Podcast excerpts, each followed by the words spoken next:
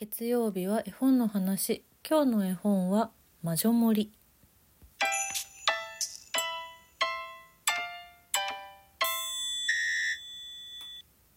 本日は2024年2月12日ですね。昨日が建国記念日だったので今日は振り替え休日でお休みでした。3連休でしたがいかがお過ごしでしょうか、まあ、夜の更新ではありますけれどもなんかお休みの日の午後に好きな香りのお茶でも飲みながらゆったりと飲みたい絵本を今日は ご紹介、えー、魔女森という絵本です。これは作梨木かほさん。絵早川静乃さん。理論者から2003年に出版されている絵本でしてちょっと今回も入手困難かもしれない図書館とかには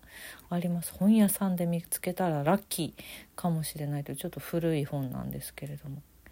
梨木かほさんのまあ、なんだろう小説のイメージが強い人もいらっしゃるかもしれないですけど絵本とかね、えっと、童話もたくさん書かれてらっしゃいます。梨木さんの絵本を紹介するの初めてなのですがこの絵の早川静乃さんの手がけてらっしゃる絵本は昔一冊実は紹介しておりましてえっ、ー、と「シャープ #259 絵本の話12」12冊目だ。まだ最初の方ですね「春の主役桜」という絵本を昔紹介しております。2022年、うん、このこれはもう、えっと、作者はまた別の方だったんですけど絵を早川静乃さんが担当されててあ確かに。通じるものがあるこの私の好きな繊細な細い細い線で繊細に美しくて美しくてこのタッチ。そうだ早川さんだと思いました。梨木さんと早川さんがあの2人でタッグを組んでいるシリーズが理論者さんで何冊か出てたのかな？あれ？理論者さんに限らずだったのかな？限らずだったかもしれない。だとしたらごめんなさい。うん。まあでもその春の主役桜の時は、えー、これもでも理論者から出てますね。あのピンクやっぱり桜がどんいろんな桜の絵の、えーと、絵本だったのでピンク桃色がメインだったんですけど今回の「魔女森」は森の奥深くへ行ってっていうそういうお話なので緑でもなんだろう濃い緑というよりもなんだろう若草色というかうん、竹の色というか そういうのが、えっと、メインになっているそれが全体的に続くとってもとっても美しい絵本です。うん、春の初めに読みたい絵本ちょっとまだ早いかもしれないけれども今ぐらいの季節でもいいんじゃないだろうかと私は思いますね。えー、絵本ナビさんのホームページに出版社からの内容紹介があるのでちょっとこちらを先に読みますね。春の魔女森は桜が満ん？失礼しました。間違えました。春の魔女森は花が満開。ある朝椿は森から届いた招待状を手に初めて森の奥へ。そこで会った花さんと野菊や桜の美味しいお茶のティーパーティー。後からもう一人来た女の子はどこかで会ったことがあるけれど思い出せない。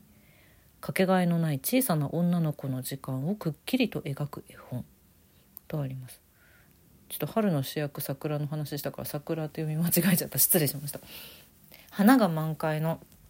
魔女森という森の中が舞台の絵本です。魔女森っていうのはここの近くの子供たちが呼んでいる名称で大人たちはこの森のことを五稜と呼んでいるそうです。五稜っていうのはえっ、ー、と何て説明したいのかな？恩行人弁の恩っていう字にえーと、五稜郭の稜ですね。小里編に土書いてみたいな、うん、五稜と呼んでいる森らしいです。あの本当は誰も入ってはいけないとされている森なんだけれどもこの中から椿という主人公の女の子のもとにある日招待状が届きます。魔女森へご招待という、うん、でそのなんだろうな。案内人というか案内人じゃないのか。森の中に案内してくれるのが空色の不思議な植物のつる、うん、緑色のつるがスーッと椿の部屋に伸びてきてそのつるをこう追って森の中に入っていくわけですね。そう。で中に入っていくと春さんという女の人に出会います。この人が招待してくれたようですどうやら。うん、なぜ椿が呼ばれたのかっていうのもまあ読み進めていくと分かるんですけどで退屈そうにこう一人で座っている長い髪の春さんとお茶会をするんですね。たくさんの春さんはたくさんのもらい物のお菓子を持っているんですけどなんか何と言いますかまあ実際にこれはね、えっと、絵本をちゃんと読んでいただけるとそれが何なのかわかるんですけどちょっと古臭いお菓子という言い方はあれですけれども椿はそのお菓子のことを知っているのでそれ美味しくないよって言っちゃうね。え美味しくないの？ってもらい物なのに美味しくないの？ってなって。でそこになんか美味しくないから生クリームをたくさん薄いおせんべいみたいなやつなんですけどそれは。薄いおせんべいのその間に生クリームをたくさん入れてこうクレープみたいにすれば美味しいんだよって言うとはるさんは「生クリームって何?」って生クリームのことを知らないの？はるさんは。うん、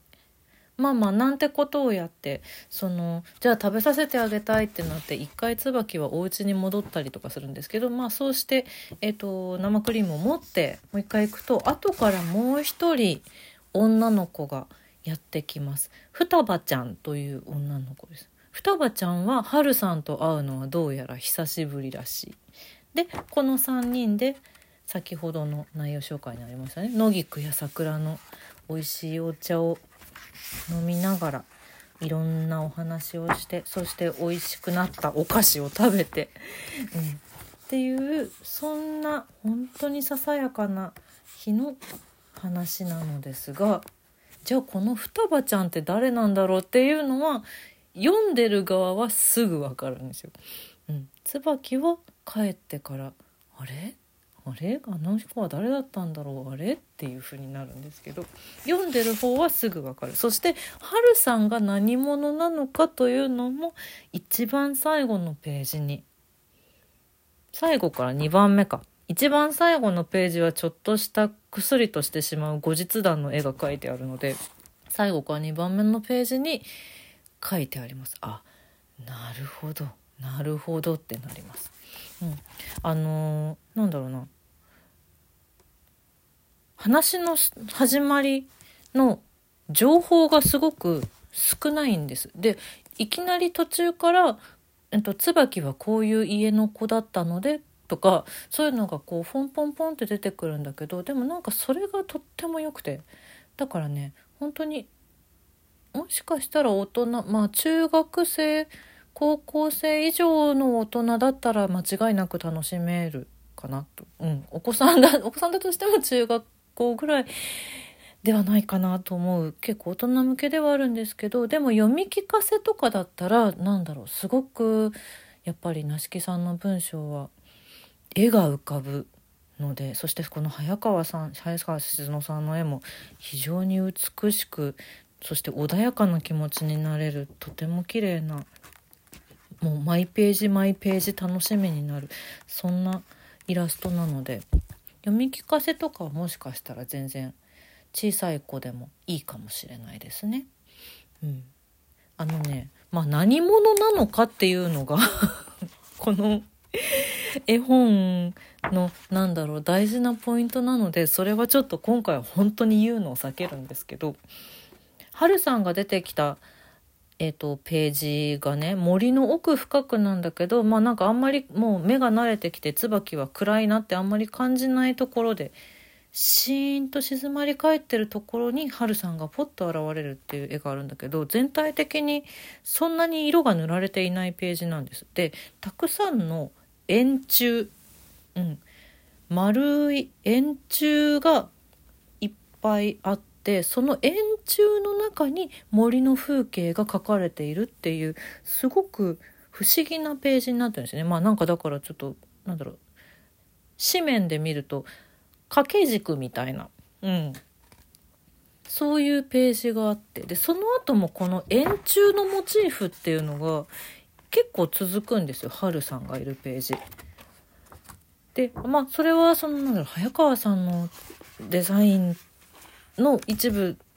でもあるしそのなんだろうなさ、えっと、春の主役桜の時も掛け軸になっているとか結構そういうデザイン的な素敵な部分があったのでもちろんそうではあるんですけれども私はちょっとこのこれがなぜ円柱なのかっていうのにもきちんと理由があるなと思っています。それも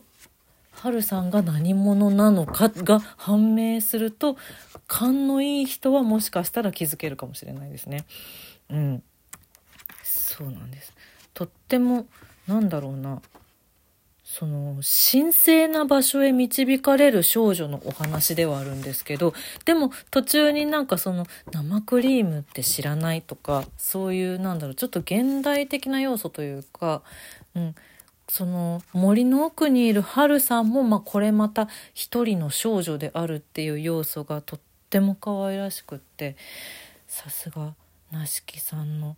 文章っていうのですごく引き込まれるそして爽やか穏やか温かい気持ちになれる絵本でございます森がモチーフの本ってね結構なしきさん魔女とかも多いんですけれどもこれは絵本だからすごく入りやすいと思うのでご興味ある方は是非是非探してみてください。